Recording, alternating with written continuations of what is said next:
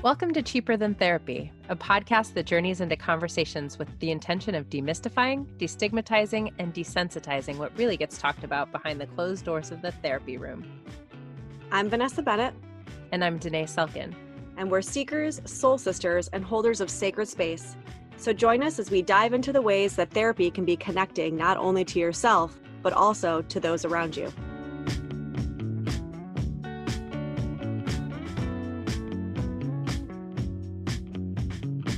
Hey guys, welcome back to another episode of Cheaper Than Therapy. We have one of our coaching rounds coming up for you. And today we had Jordan. Yeah, Jordan, um, you know, it's funny, it, it happens frequently, and yet I'm still maybe surprise isn't the right word. I'm still taken aback, I suppose, when it does. That people sit on their computer with their words and their thoughts and they write to us, you know, a paragraph or two about what they're going through. Mm. And then mm. when we get together and we start doing some of this like uncovering and digging in and asking questions, um, it almost always is something maybe a little bit different than what they even thought that it actually was that they were questioning and working through. So I think that happened again today.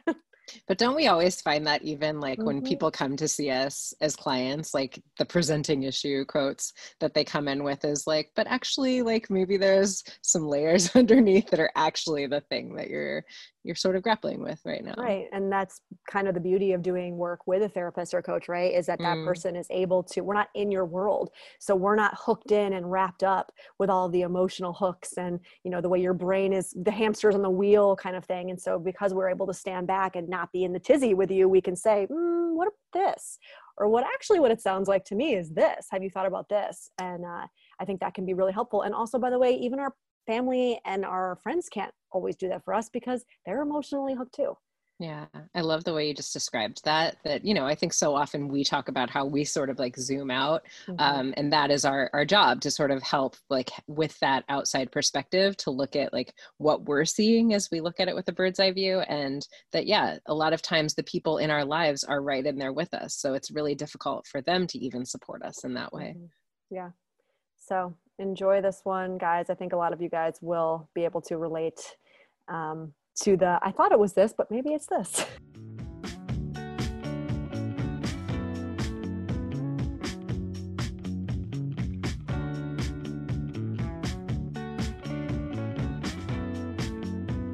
So today we are talking to Jordan. And Jordan actually reached out because, so I'll give kind of the top line, Jordan, then you fill us in. So Jordan reached out because she recently started dating somebody who is separated from uh, his ex, but is actually still living with the ex. Um, and it sounds like you are kind of trying to sort through uh, you know, are you going to be able to kind of work through this with him? How long is it going to be before he moves out? Like all of the what ifs, right? Like, mm. what is your guys' life going to be like if you guys stay together? Um, that's kind of the, the gist that I got from what you wrote in, but I would love to have you kind of fill us in on like the details. Yeah, so he, we kind of met like right when all this sort of like quarantine pandemic was going on. He's a um, a friend, kind of like a guy friend, and my sister's group of friends. And it's sort of, it was one of those um, connections that happened really quickly and moved forward very quickly. Um, but he is going, like, he's separated, you know, emotionally and everything um, from the ex and was previously out of the house, but for legal reasons, he had to move back in. Okay. Um, so you know right away like he i felt like a, he was very serious towards me but my worry all along was i've been single for three years so i've kind of had all those in between experiences that i mm-hmm. i feel we all kind of maybe not need to have but maybe should have before mm-hmm. entering into something um serious again with someone so i i mm. you know not that i wanted to give him an out i i hoped that he would want to kind of continue progressing with our relationship but at the same time i worried that you know he didn't really have enough you know he rebounded with another girl for three mm-hmm. months and then he kind of was with someone after that and then very quickly we entered into what we are now um, so it's just been kind of a weird experience for me also because i never really considered being with someone who was divorced or going through a divorce mm-hmm. I always kind of thought I would experience all like what I would call like firsts mm-hmm. with a person and it would all it all be fresh and new for us. But right. he's, you know, he spent fifty dollars fifty thousand dollars on a wedding and mm-hmm. you know had an affair and it's it's a lot of elements to it i guess that i just was never expecting in who i would um, end up with after my previous relationship jordan can i ask you just for context how old are you 30 okay and i, I feel like i'm hearing there's no kids in the situation with okay got it which is fortunate from my perspective mm, yeah. yeah yeah well it sounds like yeah i mean it sounds like you're you guys are in the baby stages, right? And it sounds like there's a lot going on. And mm. part of what I'm hearing is almost this it's almost like grief. Like you're on this cusp of like, if I keep going down this path and this mm. happens, I have to kind of grieve the fact that I won't have the firsts with him, right? They'll be 1st for mm-hmm. you, um, and they'll be Definitely. first with you, right? But not first for him. And I have like tried to be communicative with him about that, and I I brought up like you know that I I feel, you know, I, I do. It, it is a kind of, I don't even know how to articulate how I'm feeling about it exactly, but mm. he was like, oh, well, we'll still have our our own first, you know, like our own time. We go, you know, on this vacation together or to, or to this beach to have a glass of wine at sunset. So, you know, that that did make me feel better about it, but I do worry because I I do want to get married. I don't know what after, but I think I have a lot of qualms, I guess, in terms of, you know, with his, especially with his family, and he was very integrated with the, um, the exes, uh, with his in-laws, you know, mm. his, the siblings and everything as well. Yeah.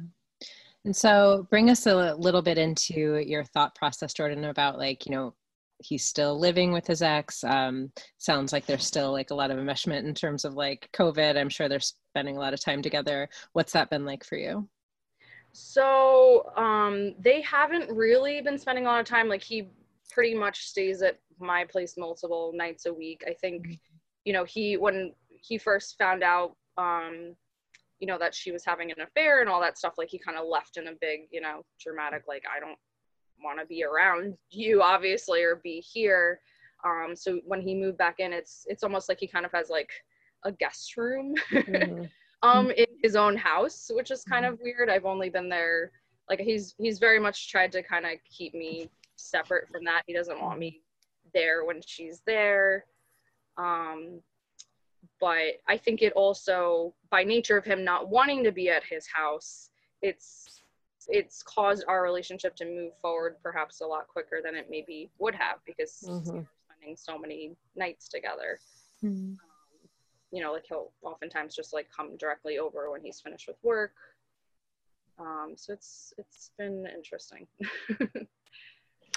yeah, I feel compelled to uh, like what's coming up for me is a curiosity around like where he is in the processing. Like I, I feel like I hear a lot of wisdom in sort of you speaking to, you know, I've had three years of being single and there's a lot that I've been able to process maybe about my previous relationships in that time and space. Right. Um, how is he talking about like what he understands from mm. this relationship ending, um, his part, you know, his hundred percent and like what went on between the two of them? Like how is he talking about that previous relationship to you? Mm-hmm. I mean, I definitely don't have doubts about him being very, like that chapter being closed for him. I don't mm-hmm. think that, you know, he wants to get back together with her. I think he's he's definitely done.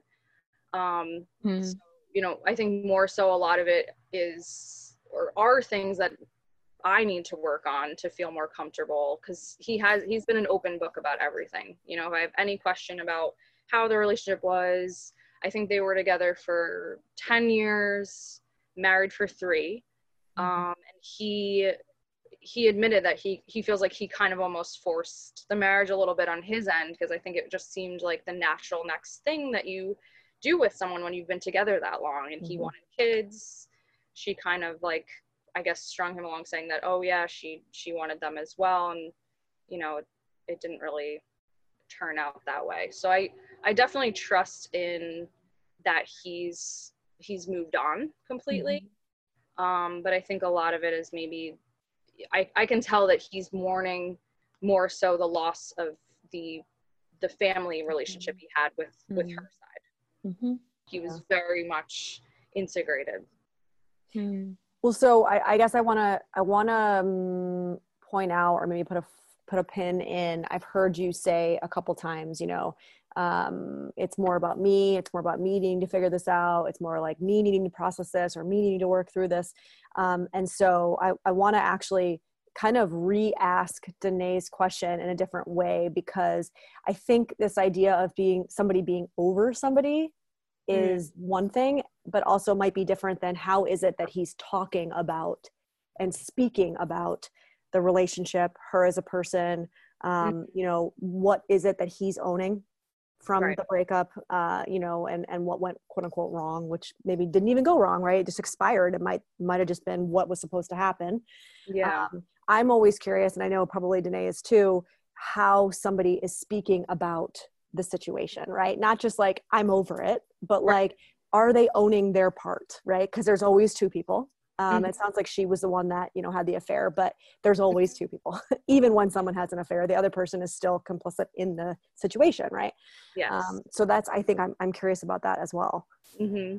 Yeah, I think he he definitely, you know, he he's obviously angry about the the legal aspect of the mm. the present tense, the divorce. Right. You know, she's sure. fighting him for the house, the money thing. I mm. don't think that he's really speaks about her um, in a super negative way. I think he he has admitted that he's had he's had faults um, mm-hmm. that, and even to the point where he I think he does feel that what led her to cheat was some of his actions. Mm-hmm. Um, he he works a lot. He was um you know away. He he literally works like seven days a week. So I think mm-hmm. her you know final straw was saying that he works too much which i don't i don't believe is the full picture because i don't think that's a reason to get a divorce from someone mm-hmm. um you know i think he something went wrong for them in it and he admitted too that he kind of curled up into like a ball almost mm-hmm. and started drinking a lot and mm-hmm. um kind of like a very avoidant behavior mm-hmm. for a long time what comes up for me is that I think that divorced people actually can be some of the most incredible partners because they've sort of, you know, done the work of committing to someone, walking through the fire of what it is to try to make a life with someone work, which is no mm-hmm. easy feat. Um, and then they know what it is to sort of have that experience of loss and um, sitting in that fire and that like pain and so i think you know divorced people who've sort of really given themselves the time to process and do some inner work around like what was that and you know to Vanessa's point, a lot of times it is just this relationship has expired and we sort of um, understood what we needed to understand from each other. We've sort of taken away what we needed to learn from one another, and now it's time to move on. And that can be such a beautiful space of understanding. Mm. And when I'm sort of um, not there yet in that space of understanding, I do think it's important for me to do some of that um, inner searching, that seeking to understand, like, what was all of that, you know? Mm-hmm. Yeah. Yeah, the, the feeling of, of rejection too, mm. part, because I think an, another piece to it is that he still fought for the marriage, even after knowing that that she had the affair and everything and mm-hmm. she she said no i'm done like he, mm-hmm. he threw her like a surprise birthday party and like you know it it i feel i feel bad for him in a lot of ways but i think it does speak to you know the fact that he is a, a very committed person committed. Mm-hmm. doesn't give up easily yeah. and so wronged by someone mm-hmm. outside of the you know the firsts which i, I totally hear you um, because i myself am with somebody who was also married and divorced before me. Mm-hmm. um, you know what are you afraid of? Um well so i my previous relationship was long distance for three years with someone um, who lived um, in spain. Um, and i it was a very modern, I guess, relationship you could say. Like, you know, we didn't, we weren't really sure if we wanted to have kids. We loved to travel together.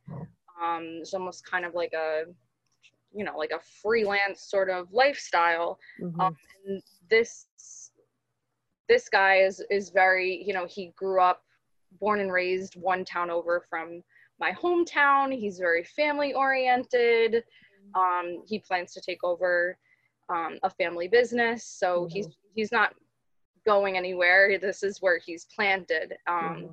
so i guess the other the other big piece for me is that where I am right now is a temporary stepping stone to maybe move to California or, you know, go be somewhere else. I mm-hmm. never really wanted to settle down where I grew up. Yeah. Um, and I can, we haven't really articulated the whole children or not or thing, but I, I just, I know like he has two older brothers that have, you know, mm-hmm. two and three kids. Like I kind of, I know where he wants to what direction he wants to head and i i don't feel so in my heart there yet hmm. yeah it feels like there's a lot of confliction going on like you want to be in it but you're afraid that maybe you know he's going to be i don't want to say stable because i i that doesn't sound like the right word but it's almost like um as somebody who also has like left the hometown and didn't want to stay and all the things it's like there's like a stuckness that you get afraid that you're afraid of kind of maybe having and then you know i get that. It's like you wake up maybe 20 years from now and you're like i didn't right. want to do this. Like what did i do? Right? Um, i wanted to go to california. I wanted to do this. I wanted to do that and um, i feel um, like it's so unfair to the other person as mm-hmm. well to mm-hmm. you know project yourself as one thing and then have the risk of that happening down the line do you feel like you're doing that though i mean or do you feel like you've been pretty honest with him i i have been pretty honest i feel like he's like he knows who I am, but mm-hmm. um I guess it is still it's still very early stages, so I mm-hmm. guess it's not something that we could you know, we've only known each other for a little over 3 months. I mean, yes and no, right? If you were 22, I might say yeah, sure, but at 30, I I'm I don't know. My perspective on this idea of like it's too early to have these conversations has really changed. I think as I've gotten older, as I've done more of this work, um, right. And I, I think that a lot of people now are changing their perspective on, you know, how long do you quote unquote play the game before you just get real and just be super honest about what do you want? What do you not know that you want or don't want? You know what do you see your future looking like? What you know what are you afraid of? All of these conversations because at the end of the day you are only three months in but it's good for you guys to know where the other person stands. Mm-hmm. And I think even in sort of his exploration around like mm-hmm. what were some of the takeaways in terms of patterns that I could be at risk of repeating, right? Mm-hmm. Like I mm-hmm. heard you saying his ex, you know, sort of said that she didn't want kids and he sort of didn't hear that, you know, or didn't believe that. Or I think a lot of times people think, well, she says that now, but that may change for her. Mm-hmm is that sort of something that's happening again you know is he sort of wanting to settle down where he is wants the family and you sort of have a little bit of wanderlust which nothing mm-hmm. wrong with it but mm-hmm. we might want different things from our lives and is he maybe not sort of being aware of like ooh i'm at risk of repeating a pattern here a sort of mm-hmm. you know um, choosing someone who maybe doesn't want the same things that i do mm-hmm. yeah i think that it, it, it probably is something that we would need to talk about. Like he's, you know, right away wanted me. Like I've already met all of his his family, his mm-hmm. nieces, his nephews, mm. um, which isn't an entirely comfortable scenario for me, just because I didn't grow up in a a family like that. Mm. You know, we didn't really like my mom's side had no kids. My dad's estranged from his side of the family, so it's mm. just it's not kind of my natural element. Mm. Um, and I, I guess where I'm at, and I should articulate to him, is that I, I just don't know. I don't know mm what I want in that regard, and I'm not sure if I've just been so resistant to even pondering that lifestyle because I feel, oh well, that's not me. You know, mm I'm the free spirit. I'm the traveler. You know, like, yeah. but you know, maybe it is something that I, you know, if I found the right person, that could could be really wonderful as long as they get that i'm also going to need to you know go on on trips and mm. you know, go trekking through the desert or whatever it might yeah. be maintaining so. that wanderlust right because you can have both i mean but you do need a partner that supports that side of you mm-hmm. and i guess i'm wondering jordan if there's a feeling of you know the pace is a little bit fast for me right now is if that's arising because i think you know we can give ourselves time to sort of see how this feels. And if maybe as we get closer i do feel like some of the stability feels right to me. I think Mhm. Vanessa's a perfect example of how we can sort of feel one way and then um you know I, I don't know that you necessarily knew you wanted to be a mama and then and that very much like changed for her like and i think that happens for some like me too right? But um i think we can give ourselves time to sort of see like i don't know what's true for me right now but there's really no rush in me knowing. So Mm. maybe we just sort of take a breath with where things are and we see. But how does that feel? Right. I think I, I was telling my mom this the other day, like I because she was like, Oh, you should break up with him until he's fully, you know, divorce and all this Mm. stuff. And I I honestly there's a, a strange comfort to me in, in him not being fully out of it because I almost feel like it buys me time. right you Mm. can't you can't rush too quickly right right Like, well, you know, it's it kind of I don't know. I th- I think he's just he is a very he's a very sincere and serious person, which is simultaneously what I love about him. Mhm. It it also freaks me out. and is that okay? You know because it, it almost sounds like a little bit of this is there are it sounds like normal kind of what i would expect things that are coming up for you things that you're questioning i'm not sure. They all sound whatever normal means right? I'm making air quotes people who can't see me. Um, they all sound normal to me and it sounds like you're questioning a lot of your questioning. Like i should know. Shouldn't i know by now? Should i you know it's one of Mhm. those. And so I, I almost would would challenge you and ask the question like can it be okay to be in a state of not knowing? Can it be okay to be in a state of questioning? You know do we need to rush so quickly or to try to rush ourselves so quickly into a place of i need to have this figured out? Right. I think when I was was living abroad, I was very much in a group of, you know, expatriates that were like very much in line with my mentality that Mhm. was I I Mhm. didn't have to be on any firm timeline. I Mhm. you know, it was it felt so like there was such a a liberation in that and now being back you know living fairly close to where I grew up, it's everyone around me is on that you know Mhm. Path that you grew up thinking you should be taking yeah uh, which has been just a little bit stressful for me because I, I never really I was always kind of no I'm my own person and I'm I'm gonna do things in my own way and you know who who cares about all that? You know So I don't want to interrupt you, but what's coming up for me right now is maybe then this is actually less about him and his circumstance and his situation. Um, I could be wrong, but maybe it's actually more about you and the identity shift and the identity change that's happening right now and the, the being scared of what that might look like. Right. And Mhm. so sometimes if we're working through a lot of this identity questioning, we might hold on to things about the other person that we could use if we needed to to hit the eject button and so because I've, I've done it myself and so it's like well but you know if it ends it could end because you know he's still married and he's still connected to his and i'm not saying those things are important right and they're not bringing things up for you because of course they are. Mhm.